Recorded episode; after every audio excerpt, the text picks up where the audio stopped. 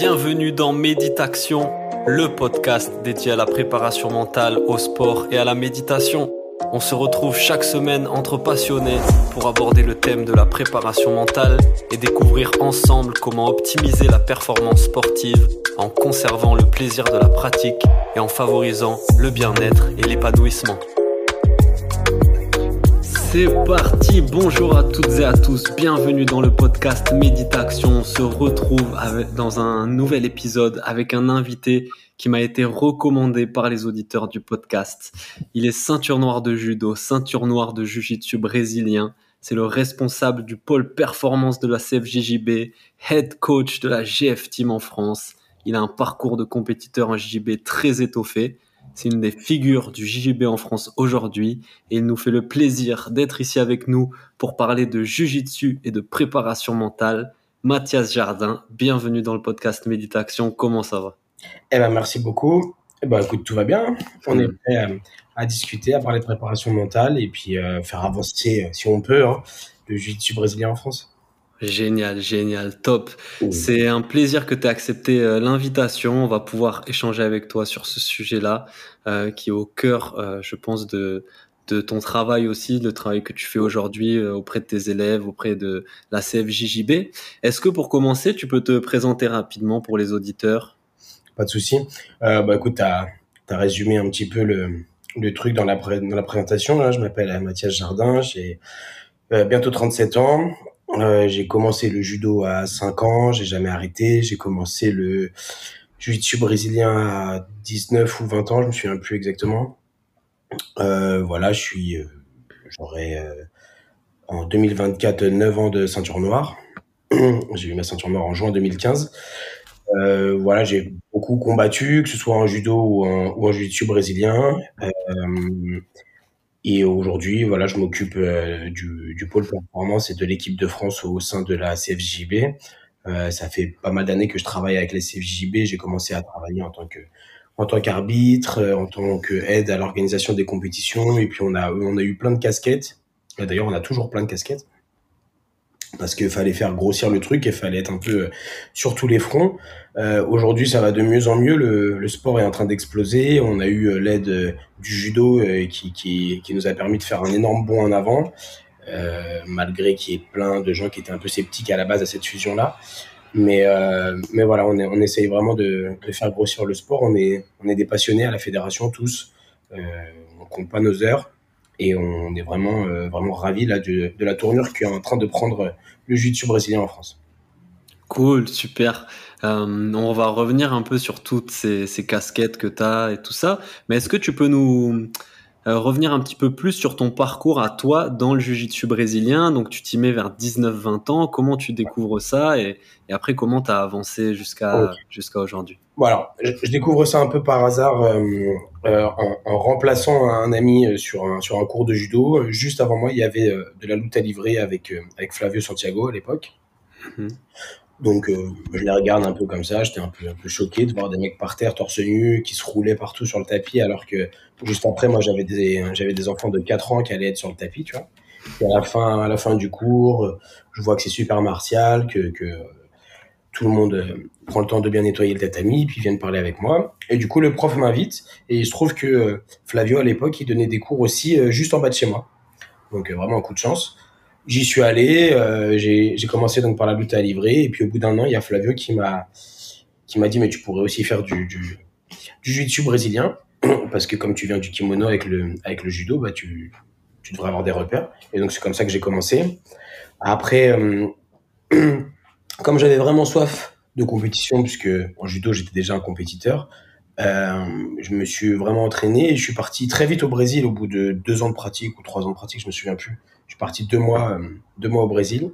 C'était l'été 2010. Donc euh, j'ai commencé le JJB en septembre 2008. Donc c'était deux ans après. Euh, je suis parti directement euh, vers, euh, vers le Brésil. Et là, j'ai eu la chance d'avoir des connexions et de rencontrer des, des, les responsables de la JF Team en fait. Donc au début, je devais partir deux semaines, je suis resté deux mois. et après, j'ai fait plein, plein, plein de voyages au Brésil, euh, deux semaines par-ci, un mois par-là, une semaine par-ci, etc. Et je suis resté euh, en 2012, je suis resté six mois. vraiment que à la GF Team. Ça m'a vraiment permis de, de m'imprégner du, du, style Brésil, on va dire. Et donc de faire beaucoup, beaucoup de compètes, que ce soit, bah, j'ai fait toutes les compètes, hein, de toute façon, que ce soit en bleu, violette, marron, noir, j'ai j'ai essayé de faire le plus de compètes possible. Donc, euh, j'ai fait les Europes, bien sûr. J'ai fait les PAN, j'ai fait les World Pro Abu Dhabi, j'ai fait euh, les World IBJF. J'ai fait plein, plein, plein de, plein de compètes. Euh, mes meilleurs résultats, ça a été, on va dire, en ceinture marron, où j'ai été euh, vice-champion d'Europe à Lisbonne et troisième au championnat du monde à, à Los Angeles. En ceinture noire, j'ai fait troisième aux Europes aussi, mais en ceinture noire master, master 1. Euh, voilà, ça aurait été ça. Après, j'ai eu beaucoup de médailles un peu un peu partout à chaque fois, mais on, va dire les plus grosses, elles sont elles sont là. Et puis euh, puis voilà, c'est après naturellement, tu vois, avec l'âge, après au bout d'un moment, on se dit bon, voilà, on a, on, peut plus s'impliquer autant qu'avant. Euh, il y a la vie de famille, il y a plein de choses, etc. Et puis en plus, c'était plus plus une envie quoi. J'ai eu vraiment ce besoin de où, où j'aimais combattre, j'avais envie de combattre. Et après, j'ai eu un moment où je me suis dit bon bah là, je plus spécialement envie. J'ai plus trop envie de faire des régimes, j'ai plus trop envie de faire ci. Et donc là, je me suis euh, bah, détaché un peu moi de la compétition et je me suis plus focalisé sur sur entraîner les autres et, essayer de d'amener les autres vers le haut. Et donc j'ai eu la chance au sein de la de la Z Team d'avoir euh, un très très bon groupe et plein d'autres professeurs pour m'aider aussi dans l'encadrement et on a eu vraiment des, des, des très bons résultats euh, que ce soit au niveau national ou international on a eu beaucoup, beaucoup de médailles internationales. Génial, sacré, sacré parcours. Euh, je serais curieux qu'on parle juste après du Brésil, mais je voulais te demander qu'est-ce que tu as trouvé dans le jiu-jitsu brésilien qui fait que tu t'es autant impliqué, investi et que tu continues à le faire euh, dans ce sport? Bah, on, le sait, hein, c'est un, un, sport qui est très addictif. Euh, c'est un, un, sport qui, au début surtout, vraiment te, te, te rend fou, tu, tu penses qu'à ça, hein, tu, tu couches, tu penses à ça, tu te lèves, tu penses à ça, tu dis j'aurais pu faire cette position, j'aurais pu faire ça, mais attends si je fais ça et qui fait ci. Donc voilà, c'est vraiment le, le système d'échec. Et euh, moi, ce qui m'a vraiment beaucoup plu dès le début, c'est les libertés. C'est-à-dire que euh, voilà, je venais je venais du judo où j'avais fait sport études etc.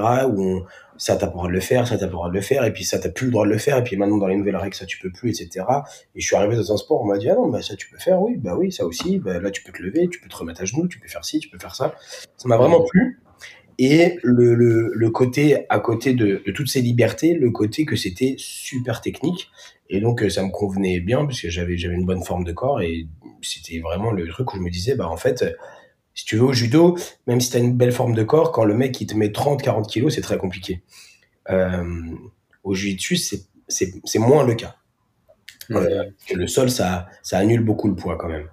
Donc, euh, c'est vraiment ce, ce côté-là qui m'a plu, le côté d'être libre et le, tout l'aspect technique qu'il y avait derrière. Et puis après, j'ai découvert aussi toute la paix, tout l'aspect plutôt tactique aussi qu'il y avait derrière. Donc, c'était vraiment cool.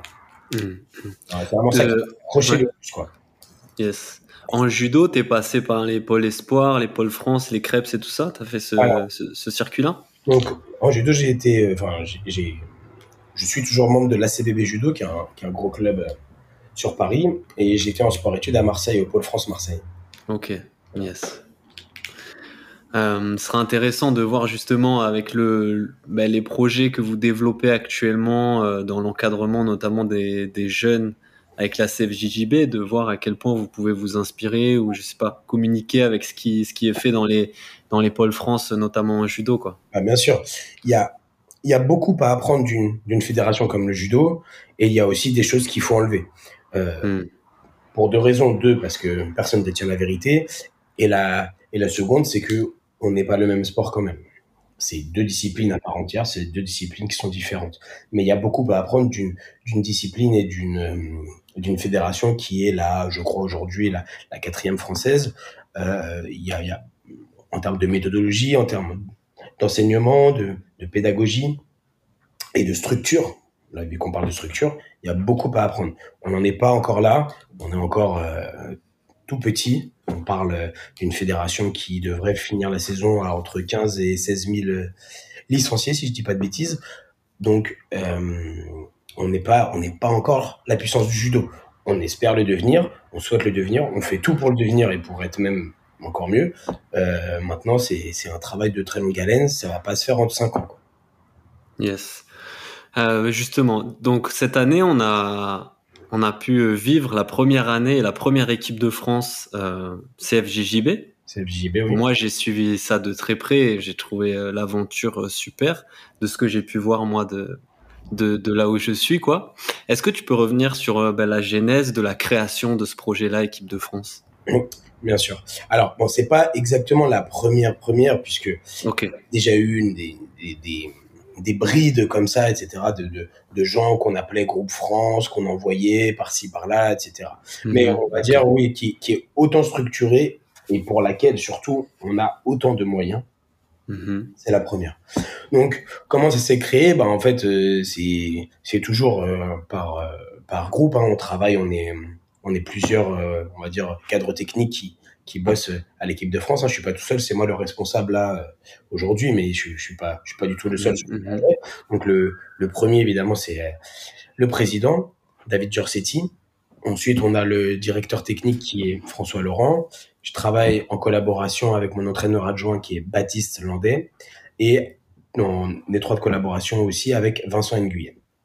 Mm-hmm tout ce monde euh, s'est réuni un petit peu. On avait euh, aussi tous les responsables de région qui étaient impliqués. Donc chaque région a, a un responsable. Euh, mhm. Et on a on a un petit peu dit que voilà on, est, on, était prêt à envoyer des, des, des billes dans, dans ce projet-là, qu'il fallait quelqu'un pour le mener, qui était disponible, etc. Et puis voilà, c'est mon c'est mon nom qui est ressorti, donc j'étais très fier et très connu et très et très content pardon. Pas assez connu encore. Euh, mais euh, du coup on a on a créé euh, une sélection. On a essayé de faire une détection surtout pour les jeunes parce que on connaissait beaucoup de jeunes mais on les connaissait pas tous que certains ont malheureusement du mal à, à faire tout le circuit parce que financièrement ça ça a un coût évidemment et donc, on, on, on, a essayé de faire ça sur Paris l'année dernière. Ça a marché, on a eu du monde. On a sélectionné qui on a pu ce, ce jour-là. On avait fait une sélection adulte aussi euh, à côté. Et ensuite, euh, voilà, on a fait, sur toute la saison, il faut savoir que tous les membres de l'équipe de France n'ont pas payé une seule compète. Mm-hmm. D'accord? Chaque compète où ils se sont inscrits, ils ont eu les droits d'inscription euh, ouverts. Et ensuite, euh, même sur les compètes comme les championnats d'Europe ou les championnats du monde IBJF, même le Brasileiro pour certains, ou des compètes au Brésil pour certains, ça a été financé. D'accord Donc, il y a vraiment eu une vraie implication de la CFJB dans ce projet-là euh, financier, parce que c'est mm-hmm. présente quand même mm-hmm. pas mal de sous. Ensuite, on a réalisé plusieurs stages. On a fait un stage à Paris, on a fait un stage euh, dans le sud-ouest, un stage euh, de cohésion, surf, etc., où c'était vraiment euh, euh, super sympa. Et d'ailleurs, au niveau de la préparation mentale, on est, on est encadré aussi.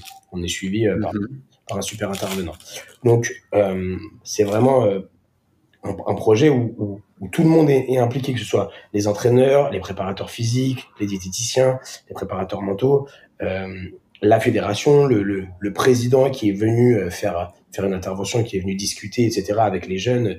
voilà, il y a quand même une grosse génération d'écart entre, entre lui, qui est ceinture noire euh, cinquième degré, et euh, ceux qui sont euh, ceinture bleue juvénile aujourd'hui. Donc il y a, vraiment un vrai de la fédération de développer ça, et on continue. D'ailleurs, à la rentrée, on a un stage de pré-rentrée pour finir la sélection pour la saison 2023-2024. voilà, on est, on est vraiment à fond sur le projet. Génial. Donc c'est vraiment un... le projet, c'est un soutien à la fois financier, logistique, mais aussi et surtout sportif mhm. pour amener ce groupe-là de compétiteurs vers le haut niveau. Est-ce que on pourrait dire, ou est-ce que c'est dans votre projet d'amener euh, ces jeunes-là, ou même ce groupe-là, vers la professionnalisation? Ah bah oui, totalement. C'est ce que j'allais te dire, c'est que pas que, pas que, parce que on, on est aussi tourné sur le fait de comment vous pouvez vivre du jiu-jitsu brésilien sans forcément être athlète, parce qu'être athlète, c'est mhm. pas donné à tout le monde malheureusement. Il y en a beaucoup qui se cassent les dents. Euh, c'est très très compliqué. Il y en a qui peuvent, il y en a qui, on l'espère, vont réussir. Mhm. Mais il y a aussi d'autres solutions. Il y a être professeur, il y a euh, être, bah, par exemple, kiné dans le domaine du sport, il y a être préparateur mental, il y a être préparateur physique, il y a être diététicien. Il y a plein de choses qui gravitent autour de ce petit, mhm. ce petit monde. Donc on est, on est vraiment sur ça et c'est, on, on, en parle beaucoup euh, dans nos stages. On sait très bien qu'ils veulent tous devenir athlètes on est super content de ça et on fera tout pour les aider pour ça. Mais il y a d'autres solutions aussi et on, on, leur répète vraiment qu'ils ne doivent pas se fermer la porte à ça. D'accord? Qu'il y a d'autres solutions, il y a d'autres choses aussi. Être athlète, c'est très bien, mais c'est pas forcément une fin en soi. Il y a d'autres possibilités dans le jiu-jitsu brésilien aujourd'hui. On peut vivre aujourd'hui du jiu-jitsu brésilien en France grâce au développement de la Fédé et grâce à plein d'autres choses, grâce aux sponsors. Et donc, il faut absolument mettre ça en avant et mettre ça dans la tête des jeunes que s'ils échouent en tant qu'athlète, il y a d'autres choses possibles. Mhm. Ouais, que ça peut même être un choix sans, sans parler d'échec, ça peut être un choix délibéré aussi. De... Exactement, exactement. Ça peut mm. aussi être un choix délibéré de dire bon, bah, je préfère plutôt faire ça, c'est ce qui m'intéresse plus, c'est ce qui me fait vivre. Euh, voilà. Mm. Donc, il n'y a, y a, aucun souci avec ça et on en parle vraiment euh, à chaque stage. Yes. Et donc, dans ce projet et dans cette intention de haut niveau de professionnalisation, la préparation mentale, ça s'est imposé comme une évidence à vous? Alors, en fait, euh, nous, on en parlait, mais on savait pas exactement comment la Fédé allait avoir, avoir les moyens. On a la chance que David City connaissait un, très bon préparateur mental qui est un ancien judoka et un jujitsuka aussi. Mm ça tombait très très bien. Euh, qui, euh, lui, s'est proposé aussi. Donc euh, voilà, quand en fait, c'était c'était super. Et on, on, a vu dès la première intervention de Guillaume Baudouin, c'est lui le préparateur physique, euh, préparateur mental. Pardon, je suis vraiment désolé. Dès sa première intervention, on a vu qu'il y avait plein de jeunes qui ne connaissaient pas. Et, et qui ont tout de suite accroché. Qui ont tout de suite perçu que c'était une part importante et qu'il y avait peut-être pour certains euh, un, un, manque et donc une marge de progression sur ça. Donc vraiment, c'était, c'était, c'était, comment dire, c'est super. Euh, épanouissant de les voir euh, là à 15-16 ans, de, tu vois, avoir un déclic et se dire ah ouais, enfin tu vois vraiment c'était c'était super touchant. Voilà, c'est ça que je voulais dire. Yes. C'était vraiment super émouvant. Et donc, il a eu euh, cette première intervention-là. Et puis, sur le stage dans le sud-ouest, il est venu, il, il s'est même entraîné avec les jeunes, etc. Et, euh, il faisait des, des, des phases d'ancrage et de relaxation euh, qui, sont, qui sont assez importantes. Et, et on, voyait vraiment que même les plus jeunes avait la maturité pour euh, rejoindre ça et c'était c'était vraiment bien. donc je on, on, sait très bien aujourd'hui que c'est une part qu'il ne faut pas négliger, tout comme l'entraînement, tout comme la préparation physique, tout comme euh, tout comme la diète, mm-hmm.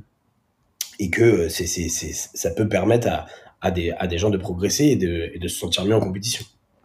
Tout simplement. Excellent. Ouais, ouais, ouais. Et justement, toi qui as voyagé au Brésil pas mal et qui, j'imagine, est en lien encore avec ce qui se fait euh, au Brésil en termes de jiu-jitsu brésilien. Au Brésil, où pour le coup, euh, j'ai l'impression qu'ils sont beaucoup plus dans une dimension professionnelle, pour beaucoup, dans, dans, le jiu-jitsu brésilien. comment eux, ils ont intégré cette dimension-là du mental dans... Je dirais que ça fait, ça fait peu de temps que, que ça a été intégré, vraiment. avant avant l'explosion vraiment du, du, de la scène JB international, des petites organisations qui se créaient, des, des, des, des gros sponsors qui sont arrivés, etc.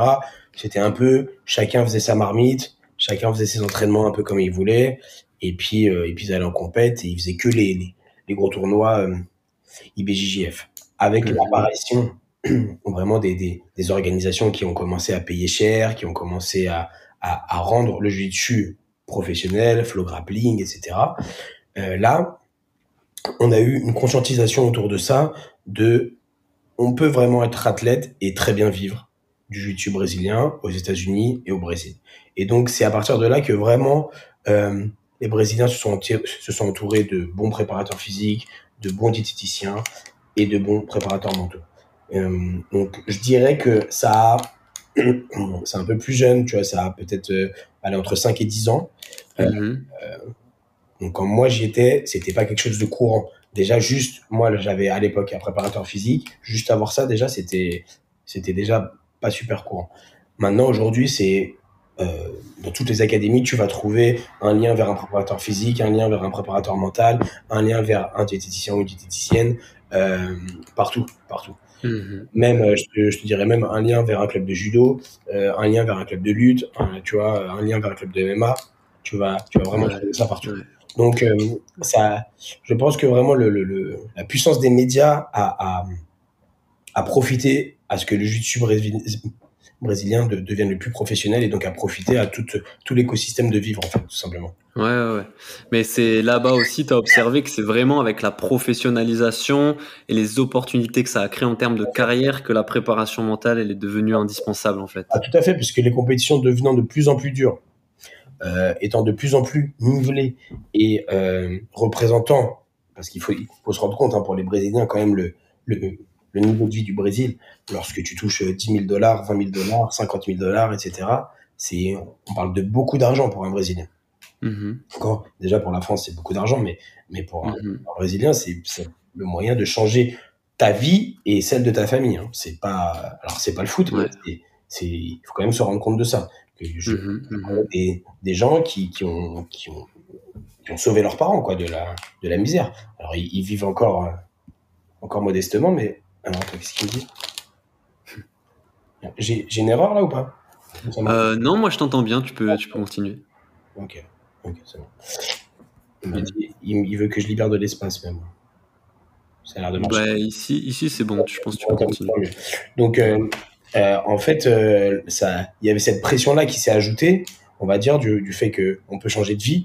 et donc, je pense que ça, ça a clairement aidé d'avoir un préparateur mental pour, pour, pour avoir les, les bons points d'ancrage et les bonnes clés, les bonnes, les bonnes solutions euh, euh, psychiques pour pouvoir appliquer euh, sa technique et son physique sur, les, sur des compétences importantes.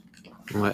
J'ai vu notamment la team Galvao, les Mika Galvao, les Jogo Race mettre ça beaucoup en avant, le fait qu'ils travaillent avec des psychologues du sport, des préparateurs mentaux.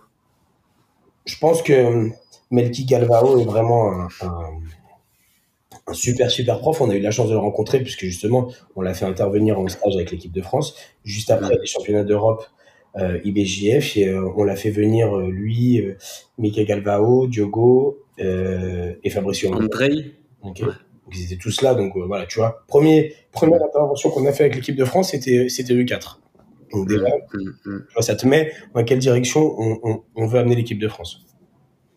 je pense que Melki c'est vraiment un un super bon prof dans le sens où il est un peu précurseur euh, sur pas mal de choses et que il ose euh, bouleverser un peu les codes établis, surtout euh, sur le Brésil. Là, j'ai vu une interview un petit peu sur lui, là, sur les enfants, où il disait que qu'il faut qu'il faut arrêter de, de traiter les enfants comme comme que des enfants s'ils veulent vraiment être être des pros, des athlètes performants dans le JB il y a aucun enfant qui va à une compétition que pour participer.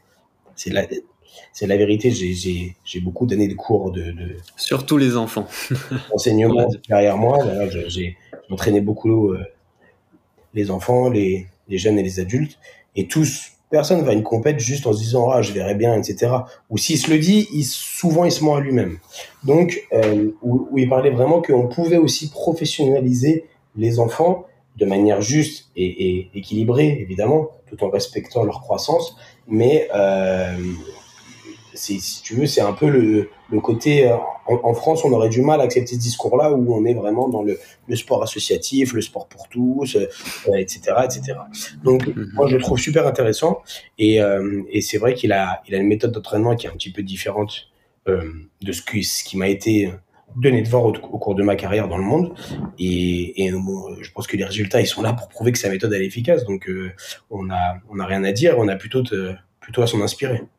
Mm-hmm. Ouais, il a un côté très visionnaire. C'est ça. Il met tout en mm-hmm. place de A à Z, euh, tout ce qui va concerner l'entraînement d'un sportif euh, de haut niveau. Donc, ça va du sommeil au, à la nutrition, Mhm. Tous les aspects qui rentrent en compte dans la performance, ouais. Euh, et selon toi, Mathias, à quel point le mental il est important dans le jiu-jitsu brésilien? Pour moi, c'est spécifiquement.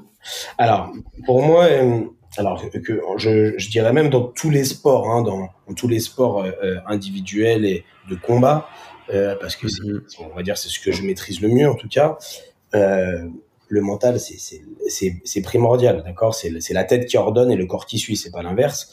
Donc ça, c'est vraiment le premier, le premier truc. Euh, moi, je, sais que je suis quelqu'un qui, qui lâche pas. j'ai eu la chance de venir du judo, j'ai eu euh, des entraînements euh, durs dès, dès mon plus jeune âge, on va dire. Et dans ma, dans ma carrière à moi, j'ai eu beaucoup de combats où je perdais jusqu'au, jusqu'à 10 secondes de la fin, des fois même jusqu'à 5 secondes de la fin, et où j'ai gagné. Ça m'est arrivé beaucoup de fois. Donc ça m'est arrivé trop de fois pour dire que c'est de la chance. Mhm. Quand si ça m'était arrivé une fois, peut-être on pourrait dire, mais ça m'est arrivé plus d'une fois, bien plus d'une fois.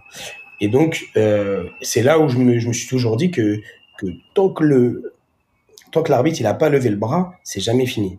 Donc cette partie-là, moi, pour moi du, du mental, elle est elle est primordiale. Et je c'est vraiment un truc que je trouve en tant que prof, c'est dur à enseigner. C'est facile quand quelqu'un a déjà de lui-même un mental un petit peu guerrier, un petit peu dur et qui il sait il sait aller au bout de lui-même, il sait euh, il sait se faire mal, il sait quand c'est euh, quand c'est le moment de de de faire euh, un peu plus ou quand c'est le moment de faire un peu moins et c'est c'est mais c'est pas forcément dur de de transformer un un, un loup en en lion. Par contre, c'est beaucoup plus dur de transformer un un agneau quoi en lion. Euh, donc c'est pour ça que c'est très important pour moi de se faire aider par des professionnels qui ont les outils, qui ont les maîtrises, qui ont les techniques pour vraiment développer tout le potentiel euh, de, de certains, parce qu'on en connaît tous, des gens qui, à l'entraînement, ils détruisent tout le monde. Tout le monde, tout le monde, mais tout le monde. Vraiment, j'ai j'ai- Mhm. j'ai eu des mecs, moi, dans mon académie, qui prenaient n'importe qui, qui venait en visite et qui les tordaient. Et qui, en Mhm. compétition, ne passaient pas un tour. D'accord? Parce que, on, on sait pas, ils perdaient leurs moyens, etc. On avait beau essayer de les mettre en confiance, on avait beau ceci, c'était pas leur environnement. Et, et c'est pour ça que si, si ces gens-là, ils ont vraiment le, le désir de, de, de, de faire de la compétition et de, et de remporter des compétitions, il faut s'entourer de professionnels qui, eux, ont les bons outils et qui vont déclencher des, des bons des bons des bons déclics hein, pour pour avoir des, des très bons résultats. Je prends très souvent un exemple qui est un qui est un judoka que je connais euh, qui s'appelle Kylian Leblouk. Euh, c'est un c'est un judoka qui a qui a fait une très grande carrière en équipe de France, qui a fait les Jeux Olympiques, etc. Et c'est un c'est un garçon qui a 17-18 ans n'était même pas dans le top 20 français, qui avait du mal à passer les départements en France. D'accord, le, Mhm. le niveau des départements, qui est le niveau le plus bas hein, de, de- au niveau du judo, mais qui avait un potentiel, qui était, qui était vraiment euh, dur au mal, etc., etc., et qui, à force d'entraînement, de détermination, de, de, de s'entourer des meilleurs, etc., a réussi à performer jusqu'au plus haut niveau, jusqu'à faire les Jeux Olympiques, jusqu'à être champion olympique par équipe euh, à Tokyo, là, en, en 2021, euh, enfin 2020, quoi. Merci le Covid. Donc voilà, c'est vraiment un très bon exemple parce que c'est quelqu'un qui, à 18 ans, était en bas de l'échelle et qui, à, à, à 28 ans, était champion olympique par équipe. Donc je pense que l'exemple, tu vois, la marge et le delta, là, il est, il est clairement, euh, clairement présent. Donc il faut s'entourer des pros. Donc pour moi, la préparation mentale, c'est aujourd'hui très important dans tous les sports de combat, même dans tous les sports, mais en, en tout cas dans tous les sports de combat, parce que quand on combat, c'est un vrai stress. C'est un, un Mhm. vrai stress de combattre. Alors nous, on prend pas de coups. C'est pas la cage, c'est pas le MMA, etc. Mais il y a quand même un stress. Le mec en face, il veut te faire la peau. Il veut te faire la peau dans les règles, mais il veut te faire la peau. Donc c'est un vrai combat. Yes. Voilà. Euh, c'est très intéressant ce que tu dis parce que c'est vrai que très souvent j'ai l'impression qu'on associe le mental, quand on parle de mental, d'avoir le mental, à la détermination, la persévérance, le fait d'être un acharné, de jamais rien lâcher malgré l'adversité et tout, ce qui pour moi est hyper honorable et hyper utile et même sûrement indispensable.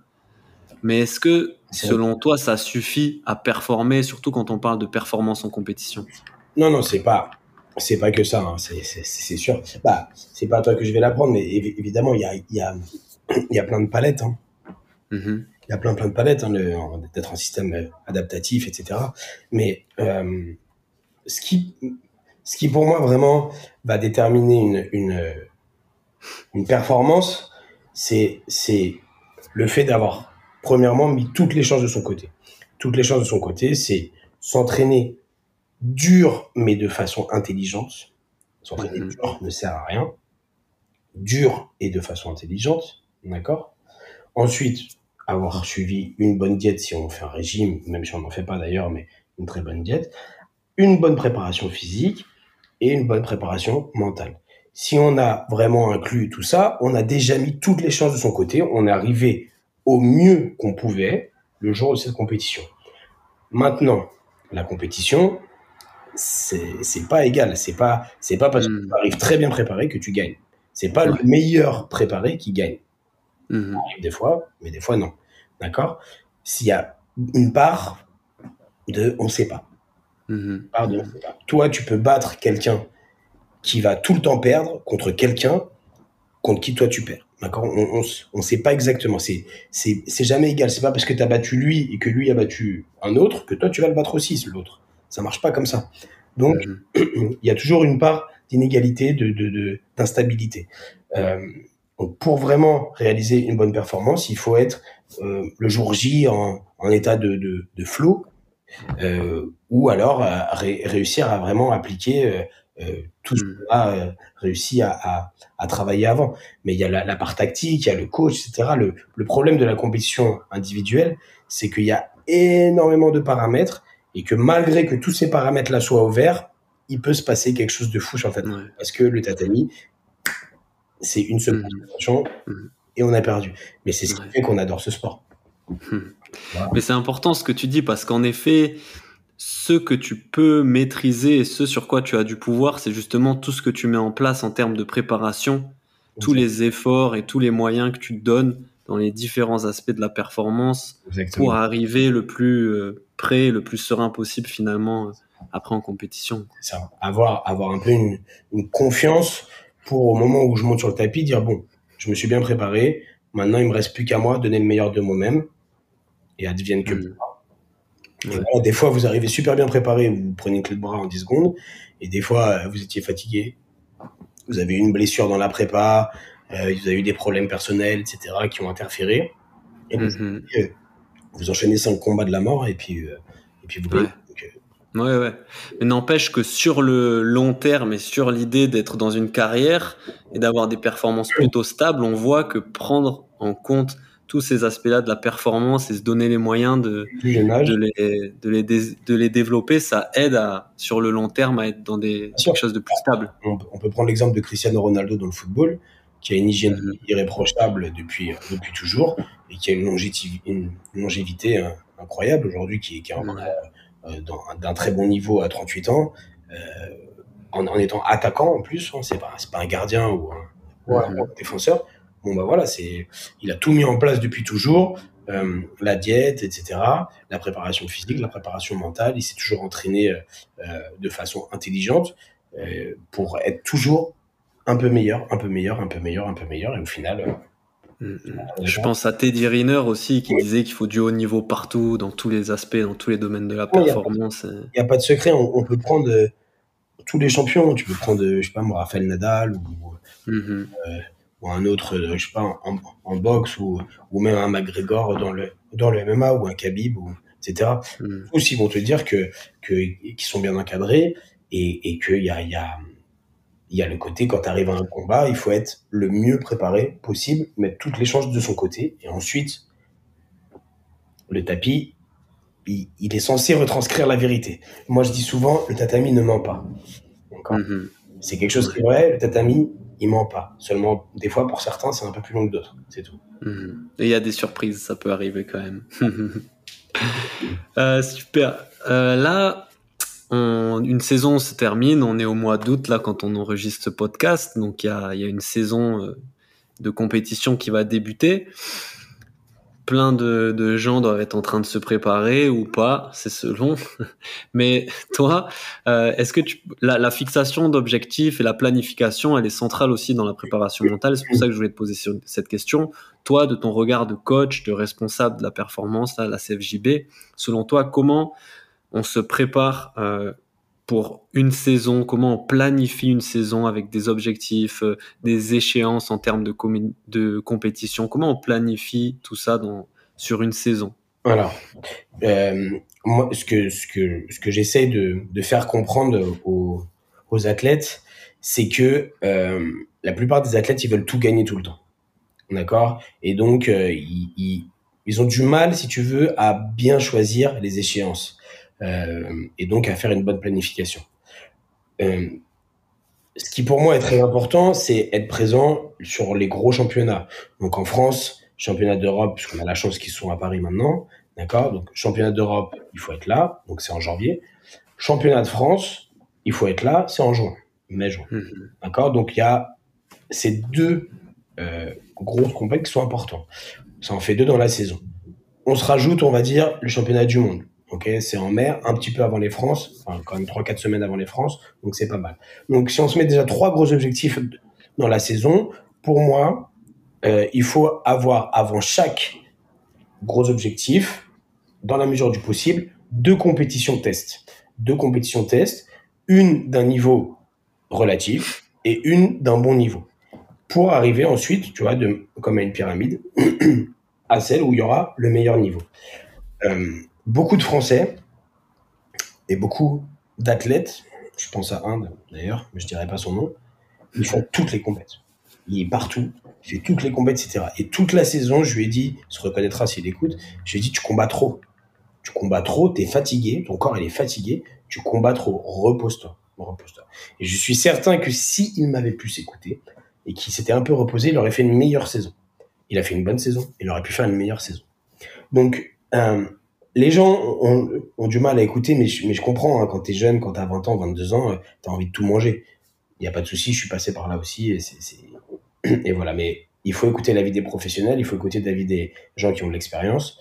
Euh, si tu gagnes pas le, je sais pas, je une bêtise, le, le tournoi CFJB de Lyon, euh, parce que tu es en prépa, donc tu es en train de faire du, du long peut-être, euh, et de faire du foncier pour arriver au mois de janvier euh, à fond sur Lisbonne, mais que derrière tu gagnes Lisbonne, ok? Tout, on, on, s'en fiche que tu es perdu à Lyon, d'accord? Il y a peut-être un mec qui va dire ah mais moi je l'avais battu à Lyon, super, mais toi t'as fait quoi? T'as fait premier tour au championnat d'Europe, d'accord? Donc les gens ils ont un petit peu du mal quand même à, à planifier encore, et donc c'est c'est c'est pareil, ceux qui ont la maturité pour planifier au mieux leur année, et planifier même leurs entraînements avec des objectifs.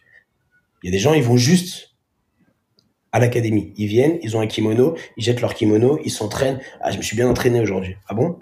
Qu'est-ce que tu as fait? Qu'est-ce qui fait que c'est un bon entraînement pour toi? Ils bug.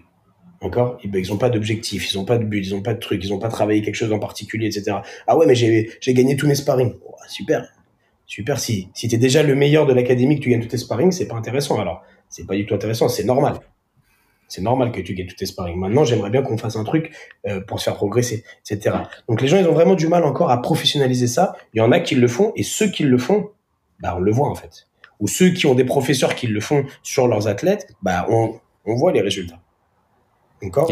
Donc, alors après, on souffre de ça dans le jiu brésilien parce que en France encore, ce n'est pas parfaitement professionnel. On a beaucoup de profs qui sont des passionnés, qui n'ont pas reçu de formation, qui n'ont pas eu peut-être le même bagage euh, compétition que, que d'autres et qui mhm. font du mieux qu'ils peuvent, voilà, qui, qui retransmettent leur passion et c'est déjà très important parce que pour moi le plus important c'est de transmettre la passion, c'est ce qui fait des passionnés qui eux aussi vont s'entraîner et vont après retransmettre leur passion, euh, mais euh, du coup, ils n'ont pas les mêmes armes, ils n'ont pas les armes que des professionnels. Nous, on est des professionnels, on a été formés, on a des diplômes d'État, on a eu la chance de voyager un peu partout dans le monde et de faire des combats un peu partout dans le monde. Donc on a euh, cette, euh, cette formation-là. Donc forcément, c'est c'est plus simple. le, le jour où chaque professeur de chaque club de jiu brésilien en France aura été formé et aura reçu un, un, un vrai diplôme de, d'État, on verra encore une marge de progression. D'accord Parce qu'il y aura une planification des compétitions, parce qu'il y aura une planification des objectifs, parce qu'il y aura une planification des entraînements et des, et des évolutions à avoir, à atteindre en entraînement. Ah bah là, tu vois, on a, on a fait les prises de dos, mais là, tes prises de dos, elles sont pas encore parfaites. Il y a encore des choses à travailler, il y a encore ci, il y a encore ça, etc. Et puis, évoluer. Mais euh, on commence à le voir de plus en plus. Et, euh, et, et, voilà, avec, avec un œil professionnel, on peut citer tout de suite quel professeur planifie, quel professeur ne planifie pas ça se voit, euh, ça se voit comme le nez au milieu de la figure. Et, quand tu discutes un petit peu avec les profs qui ont un, deux, trois, pour certains quatre élèves en équipe de France, tu, comprends tout de suite. Mhm. C'est très intéressant ce que tu dis parce que tu parles à la fois donc de planifier sa saison en termes d'objectifs, un peu de, de compétition et de résultats, en se disant qu'il y a des grosses échéances et donc on va fonctionner par cycle où on sait quand est-ce qu'on va mettre de l'intensité, quand est-ce qu'on va devoir réduire aussi, descendre en intensité. Exactement. Et à la fois d'avoir, et c'est ça qui manque beaucoup, je trouve, moi, des objectifs de progression eh sur son entraînement, sur une saison, sur des cycles aussi, tu vois. C'est ça. Après, j'ai rien inventé, hein. J'invente mhm. rien. J'ai eu la chance d'être bien formé, j'ai eu la chance d'être bien entouré, d'avoir la structure des pôles France de judo, etc., des gros clubs de judo, et, euh, je m'inspire juste des meilleurs. Mais euh, euh t'as as beaucoup de gens qui, voilà, qui, bah, tu vois, avant les championnats de France, je regardais sur mon téléphone et je voyais beaucoup, beaucoup d'académies qui faisaient des postes euh, préparation France. Et donc, tu vois, ils mettaient un peu le la description euh, de, de, leur entraînement. Et il y avait des vidéos, des fois, des choses comme ça. Mm-hmm. Je voyais des trucs, j'avais, j'avais envie de me, de me tirer les cheveux, quoi. Je voyais, je voyais certaines, certains clubs, certaines académies. Alors, je dénigre personne, vraiment, il n'y a aucun problème, mais qui, qui, malheureusement, ne font pas encore le, le travail correct au moment correct. Il y avait des gens qui faisaient du long, par exemple, avant, les, avant le championnat de France, avant une échéance. Mm. Et euh, selon, selon toi, du coup, toi, qu'est-ce que tu conseilles à tes élèves en termes de progression, euh, mais de fixation d'objectifs? Est-ce que tu leur conseilles de venir à l'entraînement avec des objectifs bien précis euh, de... Enfin voilà, qu'est-ce que tu peux leur conseiller concrètement euh? Il faut, faut se rendre compte hein, qu'il y a, il y, a, il y a plein de catégories d'élèves. Tu as, les élèves loisirs, tu as les élèves athlètes, tu as les élèves euh, qui font ça juste pour se maintenir, pour s'entretenir, parce qu'ils sont passionnés de technique, qui feront pas de compète, etc. Mais chacun doit établir, faire des objectifs. Et on peut les faire ensemble s'ils n'y arrivent pas seuls. Parce que quand tu as euh, 15 élèves, c'est facile. Quand on a 120, c'est pas, c'est pas la même chose. Donc, euh, il faut établir des objectifs. Si je suis un débutant et que je suis ceinture blanche, euh, au début, il faut déjà comprendre le sport, découvrir le sport, etc. Et une fois qu'on a un peu compris, on commence à se fixer des, des objectifs. Faut pas se mettre tout de suite un objectif. Bon, c'est ma première semaine mmh. d'entraînement. Faut qu'à la fin de l'entraînement, je sache faire ci, ça, ça. Non. Il mmh. faut mmh. comprendre le sport.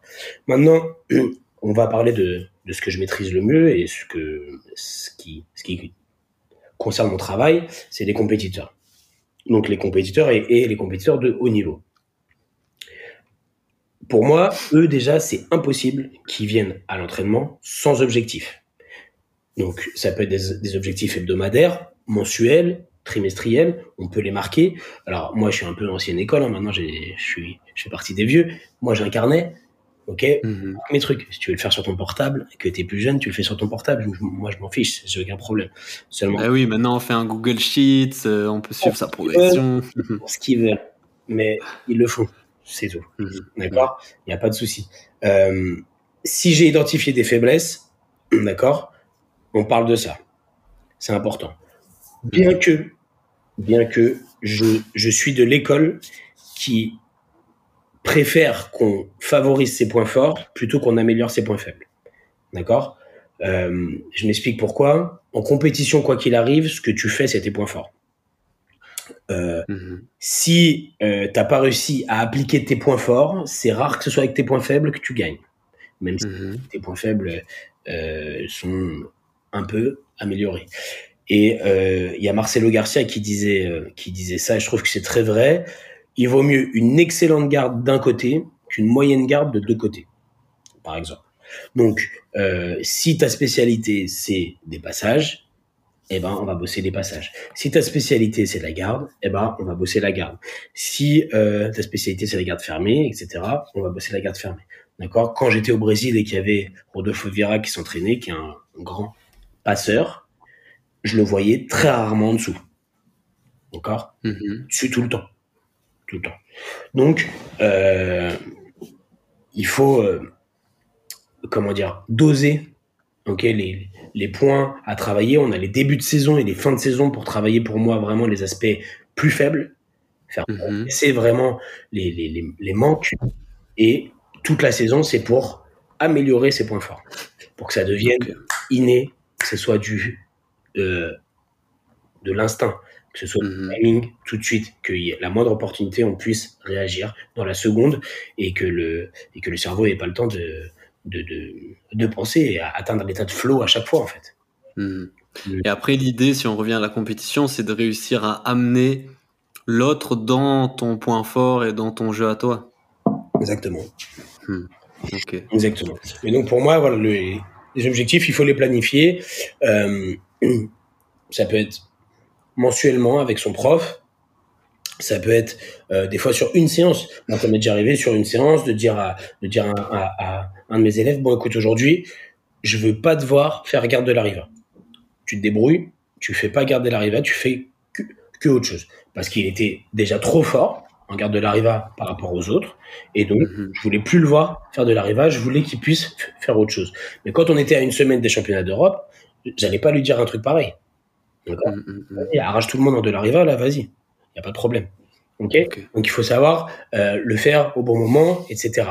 Mais euh, plus on planifie sa, sa progression, plus on planifie sa saison sportive, plus vite on progresse aussi. Pourquoi euh, aujourd'hui on a des, des ceintures noires qui émergent à 19 ans? Un, parce qu'ils commencent plus tôt, et deux, parce qu'ils se professionnalisent, ils se professionnalisent plus tôt. Mmh. Avant, on se professionnalisait à 17-18 ans. Aujourd'hui, ils sont professionnels à 12-13 ans. Donc, mmh. les 5 ans qu'il y a eu entre de, de 12-13 ans à 18 ans, ils sont bénéfiques et on voit les résultats tout de suite. Ouais, ils ont été dans une pratique vraiment délibérée et ils ont du coup, c'est là moi que je vois le, point central, ils ont été accompagnés, ils ont été guidés dans ce travail-là et c'est ça qui fait gagner du temps. Il a aucun Et tu vois, dans ce que tu dis, je me rends compte de l'importance parce que la fixation d'objectifs, la planification, c'est quelque chose qu'on fait beaucoup en préparation mentale.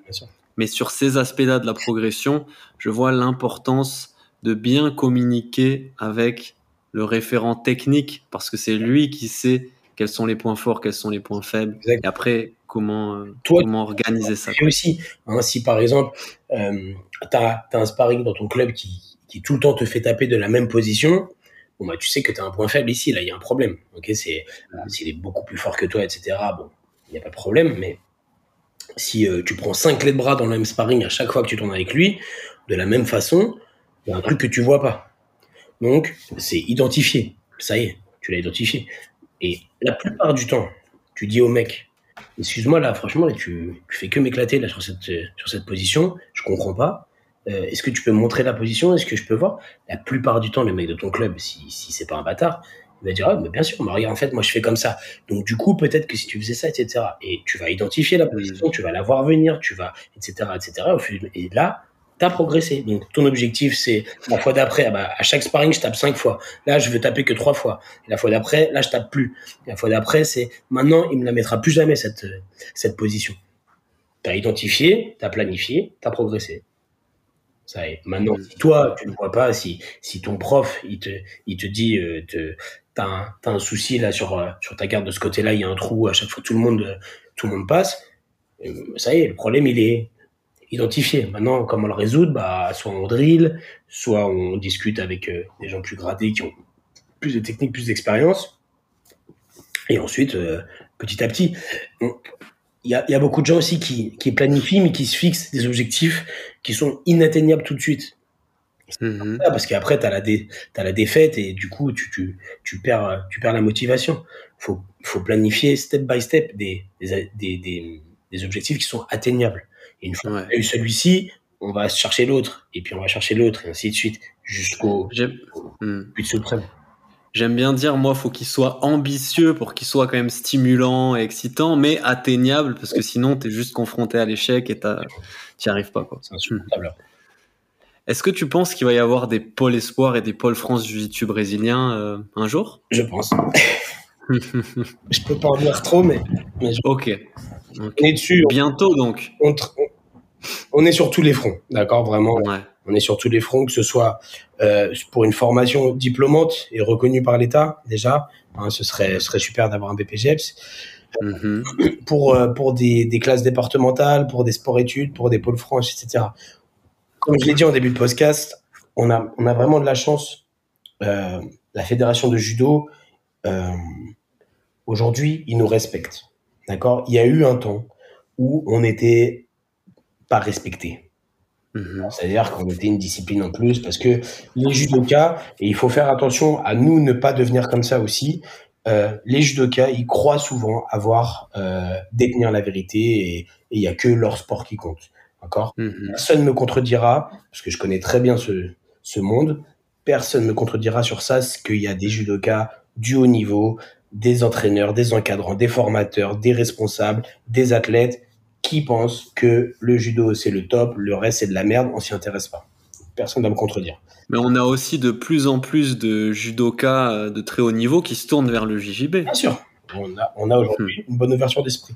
Maintenant, à nous de pas devenir comme ça non plus, de croire que aujourd'hui le sport hmm. en plein essor, euh, ben voilà, c'est nous les meilleurs parce qu'on fait des super compètes, parce que ceci, cela. Rester hmm. ouvrir les yeux, ouvrir les oreilles, voir ce qui se fait à côté, récupérer le mieux, etc. Et, et être toujours dans une, optique de, de, une bonne dynamique de progression. Euh, donc, évidemment, qu'aujourd'hui, la fédération de judo euh, nous montre la, la voie dans les diplômes, dans l'encadrement euh, des jeunes, dans, dans les formations pour les handicapés, dans les formations pour les jeunes arbitres et pour les arbitres, parce que par exemple, ça aussi, c'est une autre possibilité de carrière, être arbitre, mhm.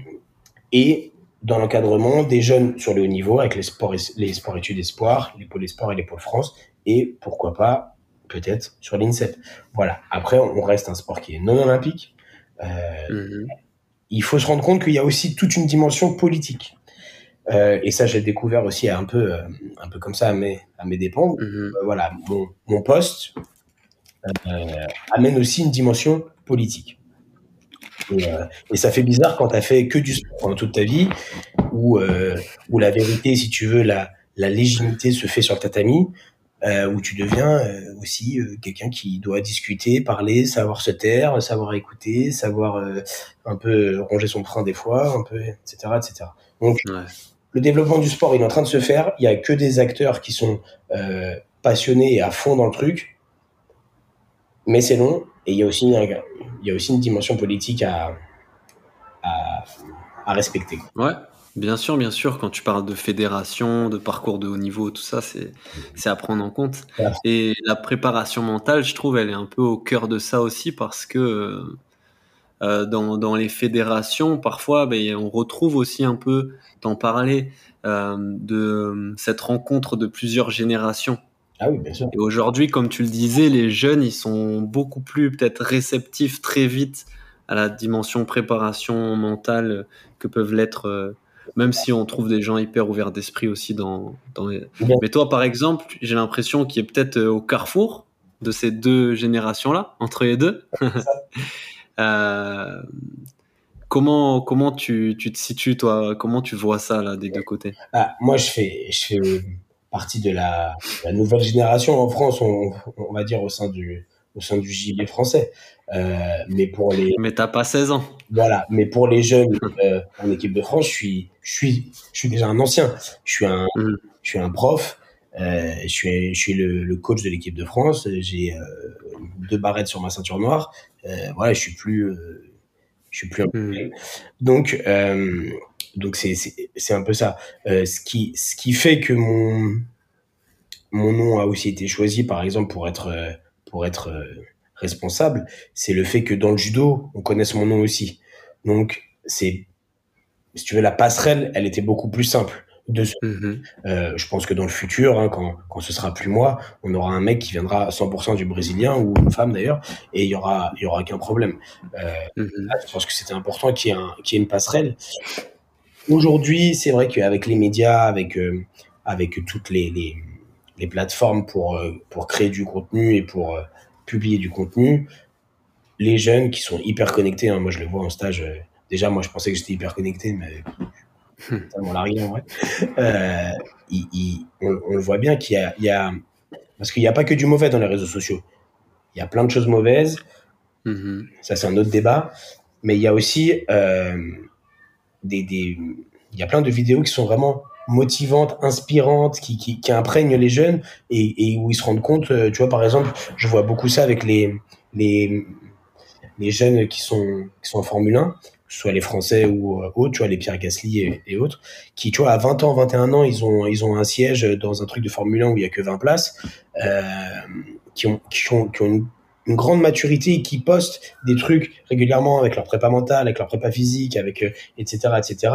Et en fait, bah les jeunes ils s'inspirent grave de ça. Tu vois, moi je pensais pas, je pensais qu'ils regardaient comme ci comme ça. Mais en fait non non.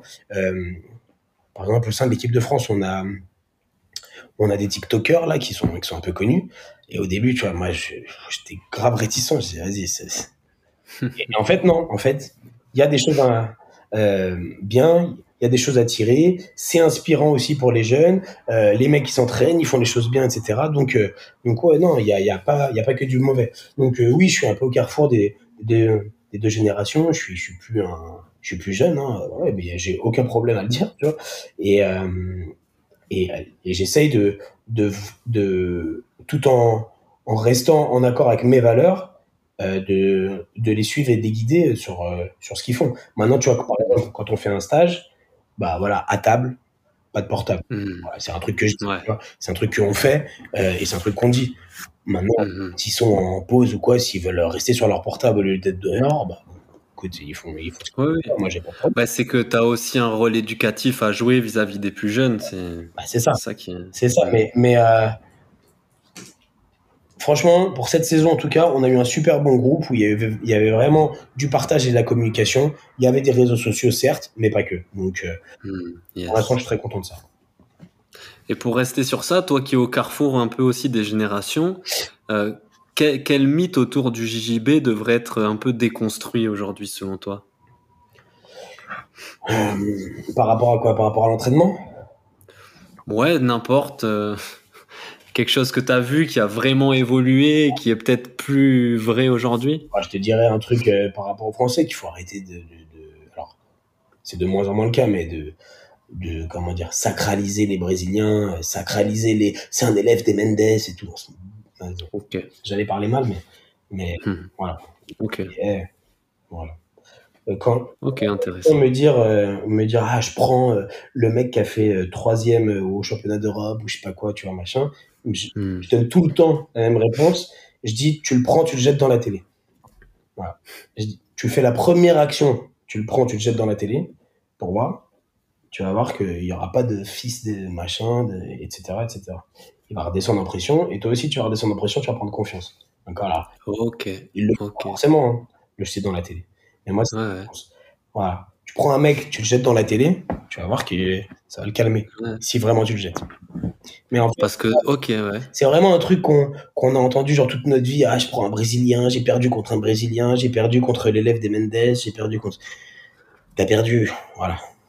Hmm. Ça peut arriver à tout le monde de perdre, d'accord Mais t'as pas perdu parce que c'est un élève des Mendes, tu vois. C'est pas hmm. perdu parce que peut-être il est plus fort que toi, ou t'as perdu parce que peut-être ton mental il s'est effondré parce que t'as juste vu le nom de son club. D'accord? Donc là encore, la, la, préparation mentale, elle est super importante. D'accord?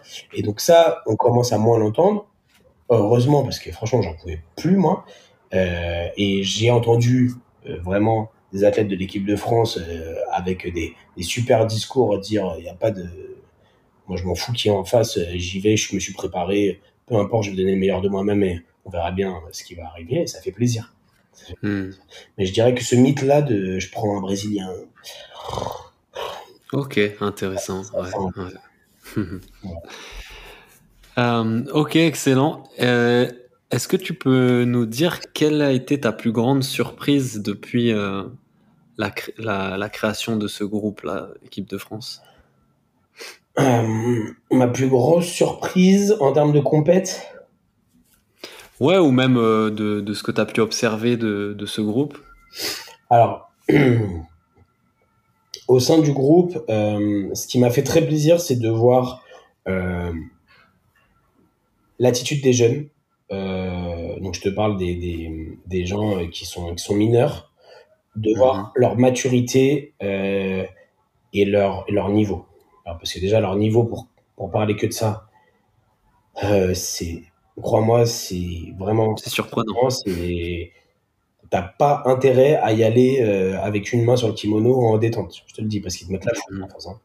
euh, et d'ailleurs, à un tel point que j'ai dû expliquer à certains jeunes qu'il fallait qu'ils fassent attention à eux pour leur, pour leur santé de, de contre qui il combattait et d'avoir le recul nécessaire pour voir si la personne était en face euh, assez intelligente pour, pour le laisser travailler, etc. Parce que quand tu as un gamin de 15 ans qui fait 55 kilos, qui est dans ton dos en 5 secondes, et ou alors euh, qui te passe 8 fois la garde dans le combat, quand en face tu as un adulte qui est ceinture marron, euh, qui fait 70 kilos, certains peuvent mal le prendre. Il y a l'ego qui peut rentrer en jeu, et malheureusement, ça peut arriver sur des blessures où quand euh, l'adulte a une position forte, il va faire mal.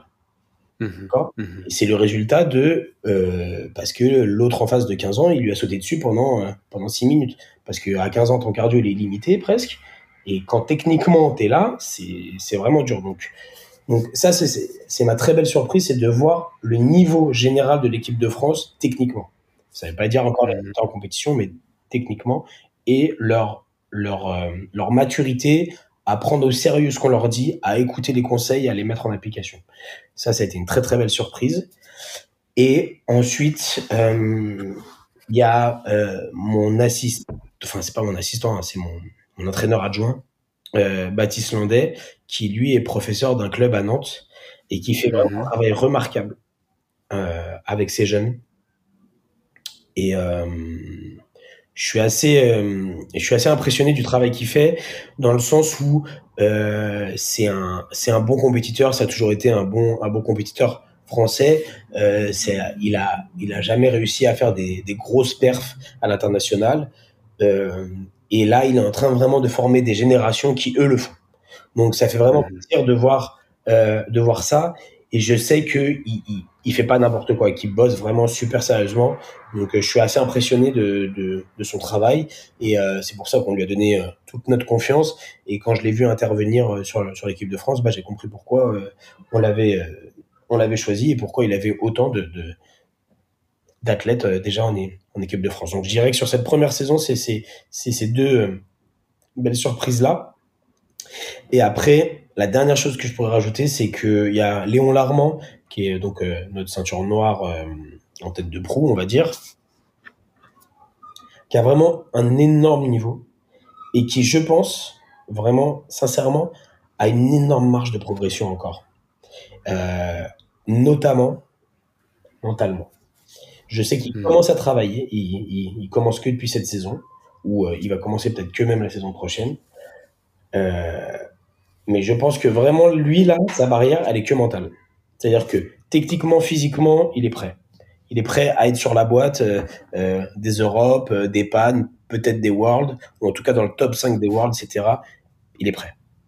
C'est là aujourd'hui, je sais que c'est que son mental qui le freine. Donc j'ai été assez impressionné en fait de me rendre compte que il avait vraiment, vraiment le potentiel pour être là sur la boîte des des trop gros euh, des dans le top voilà des, des, des, très gros tournois. Donc euh, à voir s'il arrive à bien travailler euh, mentalement s'il est bien suivi s'il arrive à appliquer tout ça. On sait que pour certains c'est un déclic. On sait que pour certains ça met beaucoup de temps enfiler le costume du compétiteur etc mais mais voilà. Il y a des ok. Super. De belles de belles surprises très encourageantes en plus. Donc c'est cool. Ouais c'est vraiment cool mais dans, dans ce que tu dis, et je, je le vois moi aussi, je, je l'observe de loin, c'est du coup toute cette jeune génération-là qui voit un avenir un peu dans la professionnalisation et dans le haut niveau dans ce sport. Mmh. Toi, qu'est-ce que tu conseillerais à ces jeunes-là qui, qui ont ces ambitions un peu? Bah, C'est ce qu'on dit en équipe de France, hein, c'est de mettre euh, toutes les chances de son côté en tant qu'athlète et de ne jamais, jamais négliger les études. Euh, alors, les études, ça peut être plein de choses. Ça peut être Parcoursup, comme ça peut être euh, un BEP, un, un, un CRP, mmh. etc. Il y a aucun problème, il y a aucune honte à, faire l'un ou faire l'autre. Il faut euh, vraiment un double projet. Un double projet, exactement. Parce que de toute façon, ce qu'on leur répète, c'est que même s'ils arrivent à être pro, la carrière, ça dure qu'un temps. Il faut penser à une reconversion, etc. Donc euh, voilà, on, on essaie vraiment de les orienter dans, dans ça et dans le fait que s'ils veulent vraiment être professionnels dessus, pour mettre toutes les chances de leur côté, il faut s'entourer de professionnels qui connaissent et surtout savoir les écouter. Mhm. Ok, on continue. Euh, j'avais encore deux, trois petites questions et je voulais te demander justement, selon toi, à quoi va ressembler le JJB en France d'ici cinq ans? Alors franchement, euh, j'espère. je vais te dire ce que j'espère parce que selon moi, à quoi il va ressembler, je sais pas. Ce que j'espère, c'est que d'ici cinq ans, euh, on soit à, à vraiment pas loin des 100 000 licenciés. J'espère que euh, on aura vraiment euh, obligation de séparer le championnat de France master et adulte, tellement il y aura de monde. Euh, J'espère que euh, il y aura de plus en plus de clubs et qu'il y aura de plus en plus de médailles internationales françaises euh, dans toutes les ceintures, surtout adultes, parce que c'est ce qui m'intéresse. Voilà, voilà ce que ce que j'espère. Maintenant, selon moi, à quoi il va ressembler, ce que je vois, c'est que tout est fait pour que ça progresse et pour que ça évolue. Euh, il y a de plus en plus de compétiteurs, il y a de plus en plus de licenciés, il y a de plus en plus de clubs, il y a de plus en plus de gens qui se forment au CQP, puisque pour l'instant, on a le CFEB et le CQP qui sont en place. Euh, donc j'espère que d'ici cinq ans, on aura eu la formation diplômante de l'État, le BPGEPS. J'espère que d'ici cinq ans, on aura ouvert peut-être un premier sport-études en France. Euh, et j'espère que dans cinq ans, on aura eu notre notre première euh, euh, médaille mondiale en ceinture noire adulte. Mhm. Masculine, masculine, je précise, puisqu'on l'a déjà eu en féminine, mais masculine. Mhm. Voilà tout ce que, tout ce que j'espère. Ok, espérons que, que les, dieux t'ont entendu. Euh, question que je pose à tous les invités. Question euh, lecture. Quel est toi le livre qui a eu le plus d'impact sur ta vie? Euh, Alors, en termes de sport ou, d'impact dans ma vie? Ouais, tout là, c'est libre. On parle de livres en général. D'accord. Bon, alors moi, je suis d'une famille d'intellectuels qui lit beaucoup. Alors, euh, c'est pas un livre sportif et chez moi, on lit beaucoup, beaucoup de polars. Mhm. moi, j'ai grandi euh, sans télé et tout, donc je suis vraiment un ancien. Et donc, euh, moi, le livre qui m'a le. Ça se trouve, je l'ai même là. Il y a une petite collection là-haut. Ouais. Euh, je sais même pas si je l'ai, mais le, moi, le livre qui m'a vraiment mis une grosse claque, c'est un, livre de Connelly euh, c'est un, un polar américain et euh, c'est, c'est ce qui m'a donné envie en fait de lire, de lire des polars. Je lis beaucoup, beaucoup de polars, enfin plus ça que autre chose en tout cas. Euh, et c'est, c'est, c'est ce qui me plaît, c'est ce qui fait que quand je vais au cinéma, quand je regarde un film, je, soit les thrillers, soit les policiers, j'adore euh, les descriptifs, les enquêtes. J'aime bien quand c'est un peu gore. Voilà. J'aime pas trop les films d'horreur, mais j'aime bien quand c'est un peu hard. Donc c'est celui qui a eu le, le plus d'impact sur moi comme euh, comme euh, comme lecteur plaisir. Mais si on parle de sport, euh, c'est c'est la biographie de Arnold Schwarzenegger. Ok. Et franchement, euh, c'est pas forcément quelqu'un que, que, que j'admire ou quoi, ou que, ou que j'idole. Bien que quand j'étais petit, j'aimais bien ses films, bien sûr, mais euh, sa bio, elle est vraiment super. Euh, alors à l'américaine totale, hein, évidemment, mais euh, je, je peux que la conseiller à des sportifs parce que c'est justement quelqu'un qui a eu l'intelligence de planifier sa vie et de planifier le moment où il voulait être athlète, où il a arrêté d'être athlète pour être businessman, où il a arrêté d'être businessman pour être acteur, où il a arrêté d'être acteur pour être politicien. Et c'est vraiment du début à la fin, tu vois tout ça.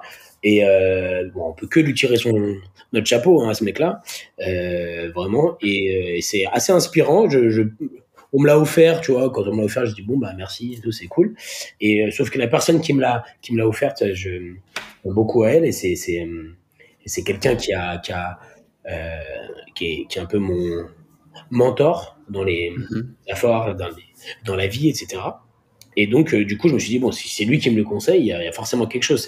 C'est quelqu'un qui a très bien réussi sa vie, qui est, qui est businessman, etc.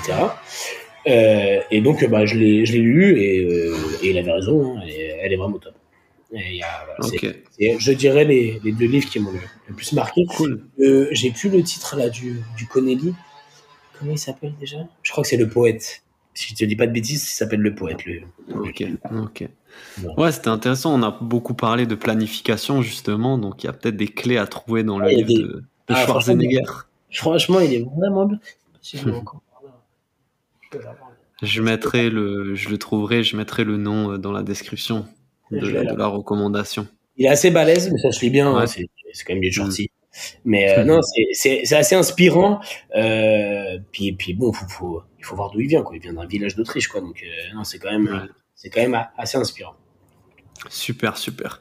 Est-ce que tu peux me recommander un invité avec qui je pourrais parler dans le podcast de préparation mentale, de sport, peut-être de jiu-jitsu brésilien? Alors, il y a plein de monde hein, qui sont qui, qui sont super intéressants en France. Euh, bon, t'as Vincent Nguyen si tu l'as pas eu, qui est qui est vraiment euh, qui a une super expérience puisqu'il a vécu aux États-Unis, il s'est entraîné avec les Mendes, euh, qui est revenu en France, qui a créé son académie, qui a, donc qui est aujourd'hui un le, seul arbitre français IBJF à arbitrer les finales mondiales. donc voilà, qui a un parcours extraordinaire, qui a eu aussi un très bon parcours en tant que compétiteur. Donc c'est quelqu'un de très intéressant après, tu as euh, David Giorsetti, hein, qui est le président qui a, qui a tout créé de A à Z. Alors, si tu arrives à l'avoir, euh, force, hein, parce qu'il a un emploi du temps de, de vrai ministre. Mais euh, n'hésite pas, hein, c'est en demandant qu'on a la réponse. Si on ne demande pas, on mm euh, Voilà, qui est vraiment top. Euh, moi, je m'entends très bien personnellement avec Laurence Cousin. ça fait des années qu'on... Déjà fait. C'est l'épisode le plus écouté du podcast, celui avec Laurence Cousin. Je suis, suis pas étonné.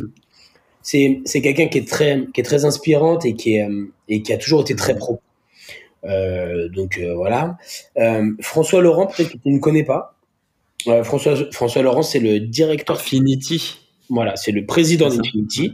C'est le DTN de notre fédé, le DTN de la CFJB. C'est quelqu'un qui est prof de judo, prof de jiu-jitsu, prof de sport, agrégé en sport, responsable du SUAPS de la fac de Nanterre STAPS, donc euh, le SUAPS c'est le pôle sportif, euh, président de Infinity, responsable de la formation au sein de la CFJB.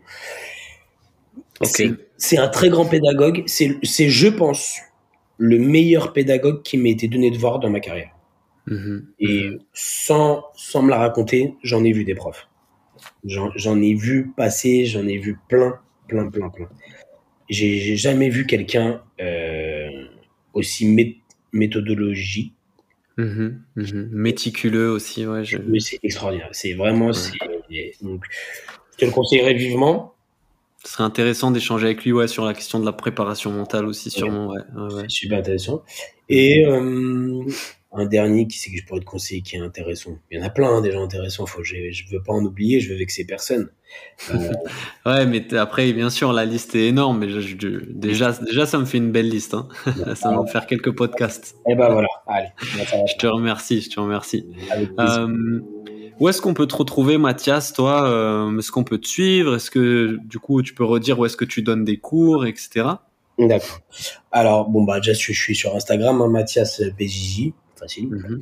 Euh, j'ai quelques DVD qui sont sur sur BJ Fanatics, BJJ, le BJ Fanatics français avec Nicolas Renier. on peut pouvoir retrouver ça, il n'y a pas de souci. Et à partir de la rentrée, je reprends je reprends les cours. Moi, je donnais plus de cours depuis depuis deux saisons. J'avais décidé d'arrêter d'arrêter de donner des cours parce que je voulais vraiment me consacrer à la fédération. Euh, la fédération, pour l'instant encore, c'est un peu, c'est un peu juste pour vivre euh, que de ça. Donc, je reprends les cours l'année prochaine et j'ai été recruté par euh, par Infinity justement. Euh, donc, je vais donner des cours chez Infinity. Pour l'instant, euh, au 1er août, j'ai pas trop le droit de dire où, euh, parce que c'est une nouvelle salle, mais dans Paris. Voilà. Hmm. On retrouvera surprise, surprise. Paris, hmm une grande salle.